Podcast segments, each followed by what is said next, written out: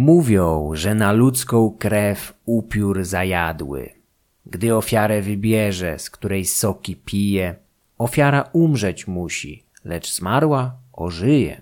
I mordercy swojego postępując torem, znów niewinnych krew chłepcąc, staje się upiorem.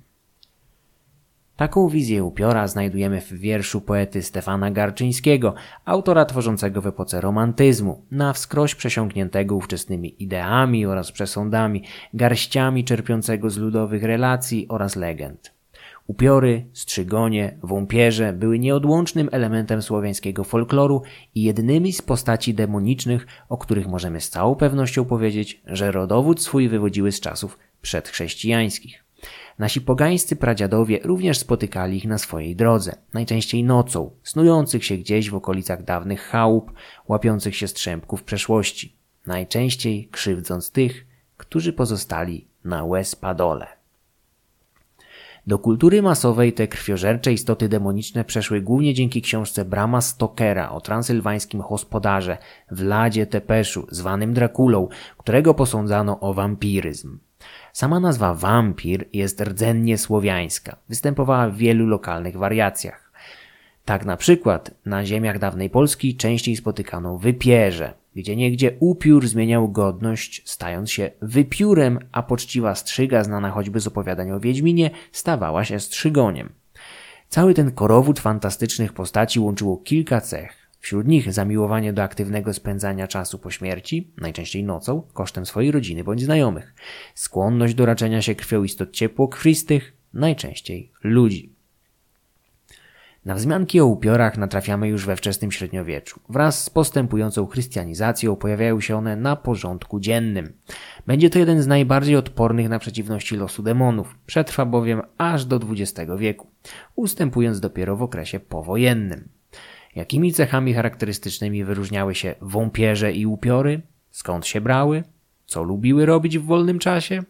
Z pośpiechem udzielam odpowiedzi na te ważkie pytania. Upiory i ich kuzyni najczęściej bywali jednostkami obdarowanymi w jakiś sposób przez naturę. Od na przykład urodzili się z sercem po prawej stronie albo podwójnym szeregiem zębów, bądź zębami już w okresie niemowlęcym, wcześniej od innych. Czasem wystarczyła jedynie zrośnięta brew, sina twarz lub podejrzany brak owłosienia pod pachami, aby przypisać komuś cechy upiora. Słowianie mieli szczególne podejście do duszy i niejednokrotnie byli skłonni przyjąć, że człowiek ma więcej aniżeli jedną duszę. Dusza mogła opuścić ciało człowieka po śmierci, ale co się działo, jeżeli miał on dwie dusze i druga nigdzie się nie wybierała? W przypadku wierzeń przedchrześcijańskich nie jesteśmy w stanie udzielić żadnej odpowiedzi poza przypuszczeniami. Znacznie łatwiej znaleźć odpowiedź korzystając z praktyk późniejszych, już ochrzczonych Słowian. Nasi dziadowie wierzyli, że chrzest musi zostać przeprowadzony poprawnie, to znaczy woda święcona musi dotknąć ciała niemowlęcia. W przeciwnym wypadku jego dusza może nie zostać ochrzczona, co zaowocuje problemami po śmierci. Nawet jednak prawidłowe ochrzczenie dziecka nie musiało oznaczać, że druga dusza, którą miał w sobie, została ochrzczona. Z pomocą w tej sytuacji przychodził sakrament bierzmowania. Kto go odpuścił, wiele ryzykował. O ile ciężko było stwierdzić, czy delikwent posiada dwie dusze, czy też nie, bardzo łatwo było zauważyć, czy jego serce jest po odpowiedniej stronie. Jeśli serce było po prawej stronie, to kto był w stanie powiedzieć, czy podejrzany nie miał też drugiego? Najprawdopodobniej schowanego tuż za pierwszym? Lepiej nie ryzykować i trzymać delikwenta na odległość. Takie historie miały miejsce naprawdę. O jednej z nich donosił Bohdan Baranowski, pisząc o historii XIX-wiecznego chłopa żyjącego w przedbożu nad Pilicą. Urodził się z sercem po prawej stronie, co mieszkańcy małej miejscowości odczytali jako swego rodzaju dewiację, wskazującą na prawdopodobieństwo bycia upiorem. Od młodości był odtrącony przez rówieśników. Żadna panna nie chciała go za małżonka. W końcu musiał wyemigrować do Warszawy. Tam zmarł po kilkunastu latach, a mieszkańcy Przedboża połączyli jego śmierć z dziwnymi zjawiskami, jakie wystąpiły po niej. Młodzieniec stał się rzekomo upiorem, straszącym swych dawnych prześladowców. Podwójny szereg zębów również wskazywał na naturę upiora. Dlatego jeszcze w XIX wieku chłopi z lekceważeniem podchodzący do wyglądu i higieny bardzo dbali o wyrywanie zębów rosnących za innymi. Wszystko to, aby uniknąć posądzeń o demoniczną naturę. Jak widzimy, ludzie obdarzeni nadliczbowymi organami znajdowali się w kręgu podejrzenia. A co z tymi, których nic nie odróżniało od przeciętności za życia? Oni też mogli mieć nie lada problem, o ile zmarli tragicznie, bądź pochowano ich zaniedbując najważniejszych sakramentów.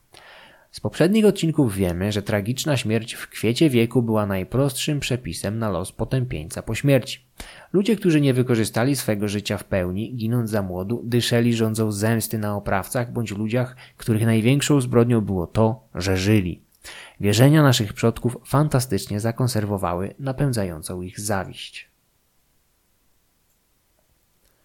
Upiorem często stawał się także człowiek, zwyczajnie zły dla innych. Może powszechna wiara w upiory jest swego rodzaju lustrem odbijającym relacje między sąsiadami w dawnych czasach? W czasach dalekich od sielanki, jaką wyobrażamy sobie myśląc o tej Arkadii, jaką zamieszkiwali nasi przodkowie, całej skąpanej w pastelowych barwach, gdzie wszyscy sobie pomagali, nikomu do głowy nie przychodziły jakieś dewiacje zbereźne czy inne głupie pomyślunki. Człowiek człowiekowi wilkiem był za życia, po śmierci zaś upiorem. Śmierć samobójcza w zamierzchłych czasach również nie była traktowana ze zrozumieniem i troską jak dzisiaj. Często patrzono na nią jako na wynaturzenie i zbrodnie przeciwko prawom boskim, oznakę szczególnej słabości i samolubności. Samobójcy często zmieniali się w upiory, stąd też praktyka grzebania ich pod płotem bądź na rozstajach dróg. Pierwszy sposób utrudniał wydostanie się z gleby, drugi wprawiał żywego trupa w konsternację. Gdzie iść, kiedy dróg tyle? Którędy do chaty mojej, gdzie rodzina czeka na psikusy? Szwagra postraszyć chciałem, ale nie mam jak, bo nie wiem jak do chaty wrócić. Zostawmy już genezę. Przejdźmy do modus operandi upiorów, strzygoni i wąpierzy. Demon najczęściej wstawał z grobu nocą i wracał doń przed świtaniem. Przypadki, gdy na stałe opuszczał swoją kryptę, były niezmiernie rzadkie, lecz możliwe. W większości wypadków starał się szkodzić bliźnim, chęć niesienia pomocy była rzadkością. Najczęściej zresztą odtrącaną przez jej potencjalnych beneficjentów. Do szpiku kości przerażonych nocnym najściem dziadka Stefana, ledwo co pogrzebanego, który chciał pomóc w młódce albo dojeniu krów. Warto zauważyć, że upiór najczęściej przyjmował postać, jaką miał za życia w dniu śmierci. Mógł jednak stać się niewidzialny bądź przeistoczyć się w zwierzę, psa, wilka, borsuka lub inne. Tą ścieżką podążyli twórcy jednego z nielicznych polskich horrorów o tytule Wilczyca, wyprodukowanego w 1983 roku w okresie szczególnej szarości i agonii poprzedniego systemu. Zaraz, zaraz, powiedziałem poprzedniego? Nie, miałem na myśli poprzednią wersję obecnego systemu, w jakim ciągle żyjemy. Film polecam, jest to takie kino klasy B. Pomimo licznych mankamentów, nie można mu odmówić jednak specyficznego klimatu. W ramach ciekawostki powiem tylko, że ten właśnie film zainspirował do ostatniej w jego karierze wycieczki na cmentarz słynnego poznańskiego nekrofila Edmunda Kolanowskiego. Wróćmy jednak do meritum. Wskrzeszony demon opuszczał swój grobowiec i udawał się na żer. Jadłospis miał według podań niezbyt urozmaicony. Prym wiodła w nim ciepła jucha, którą ochoczo chłeptał z tętnic ludzi i zwierząt. Wąpierz często charakteryzował się łakomstwem, chłepcząc krew w takich ilościach, że miał potem problem ze zmieszczeniem się w grobowcu.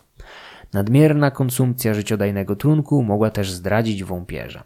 Czasami odkopywano groby zmarłych podejrzanych o prowadzenie nocnego życia. Jeżeli trup, pomimo upływu jakiegoś czasu od śmierci, nie rozkładał się, był opuchnięty lub wręcz przyrumieniony na twarzy, to zapadał nań natychmiastowy wyrok. Taka sytuacja miała miejsce w okolicach Brzezin, gdzie pochowano kilku Niemców poległych podczas I wojny światowej. Po kilku dniach zarządzono ich ekshumację i przeniesienie w inne miejsce. Miejscowi chłopi szybko zauważyli, że jeden z podoficerów był nienaturalnie napuchnięty i świeży na twarzy. Diagnoza była błyskawiczna. Upiór. Niemieccy żołnierze nadzorujący ekshumację wykazali się jednak kompletnym niezrozumieniem dobrych intencji miejscowych i nie zgodzili się na odcięcie głowy ani przebicie martwego towarzysza broni osikowym kołkiem. Żywi w takich sytuacjach często sięgali po osikowy kołek, gwóźdź lub w bliższych nam czasach po ząb od brony. Tak uzbrojeni przebijali delikwentowi serce lub czaszkę. Do dzisiaj archeolodzy znajdują na dawnych cmentarzach przypadki osób noszących szczególne obrażenia głowy, które niejednokrotnie tłumaczy się jako obrażenia otrzymane w walce bądź ślady po chałupniczej trepanacji czaszki. Interpretacje bywają różne, jednak wszelkie dywagacje znikają, gdy ktoś odkopie czaszkę ze sterczącym w niej gwoździem bądź kołkiem osikowym. Takiego właśnie delikwenta odkopano w 1870 roku w cegielni we wsi Byki, niedaleko Piotrkowa Trybunalskiego. Z jego czaszki sterczał wesoło kilkudziesięciocentymetrowy żelazny gwóźdź. To tylko potwierdza skuteczność tej metody antydemonicznej prewencji. Delikwent z grobu nie powstał. Mamy podstawy sądzić, że na przebijaniu głowy lub piersi się nie kończyło. Czasem przechodzono do poważniejszych zabiegów. Najbardziej drastycznym sposobem na unieruchomienie upiora w grobie było odcięcie mu głowy i umieszczenie jej między jego nogami, tak aby nie był w stanie znaleźć jej dłońmi. Praktyka ta została zarzucona z czasem i właściwie nie spotykano takich przypadków już w XIX wieku. Nie zawsze uciekano się do penetracji czaszki gwoździem bądź odcinania całej głowy. Czasem na grobie rozrzucano ciernie bądź wbijano weń ostre przedmioty, jak na przykład noże, szkło, tak aby upiór nie wydostał się z grobu nocą. Czasem wystarczyło przewrócić trumnę tak, aby nieboszczyk znalazł się twarzą do wnętrza ziemi, a plecami do nieba. W przypadku mniej rozgarniętych wąpierzy mogło to poskutkować. Po przebudzeniu zaczęliby się przekobywać do jądra ziemi. Z pewnością zajęłoby im to wiele czasu, a na końcu procesu wyszliby gdzieś w Mandżurii albo Korei. Czasami robiono otwór w grobie i wlewano do środka wodę święconą. Można też było włożyć kawałek metalu do zmarłego, bądź włożyć do grobu jego ulubione przedmioty, tak aby nie musiał po nie wracać do, po śmierci. Aby uniknąć posądzeń o wampiryzm świeżo pogrzebanego dziadka, dbano, aby grabarze mocno ubili ziemię na grobie. Gdyby tego nie zrobili, spulchniona, luźna ziemia mogłaby zacząć opadać pod wpływem deszczu, co często odczytywano jako zniknięcie głównego lokatora. Warto zauważyć, że Kościół starał się zwalczyć praktyki profanowania grobów i zalecał msze w intencji zmarłych. Rozwiązanie było godne samego Salomona. Rodzina spała spokojnie, zmarły zostawał w grobie, świątobliwa instytucja zarabiała na całym procederze. W XIX wieku pod strzechy zaczęła docierać prasa, również naukowa, w której starano się tłumaczyć przypadki wampiryzmu i przebudzeń po śmierci zwyczajnym letargiem, jaki mógł dotknąć każdego. Starszy człowiek mógł na skutek choroby zapaść w letarg przypominający śmierć. Nauka zna przynajmniej kilka chorób, które mogą w jednej z faz dać objawy przypominające zgon. Upiory towarzyszyły naszym przodkom na terenie całej Słowiańszczyzny przez setki lat, ale myliłby się ten, kto uważa, że wiara w nie wymarła. Z czasem zastąpiła je wiara w duchy zmarłych, które mogą obcować z żyjącymi. Kościół, chcąc nie chcąc, potrafił zagarnąć również ten relikt dawnych, przedchrześcijańskich czasów.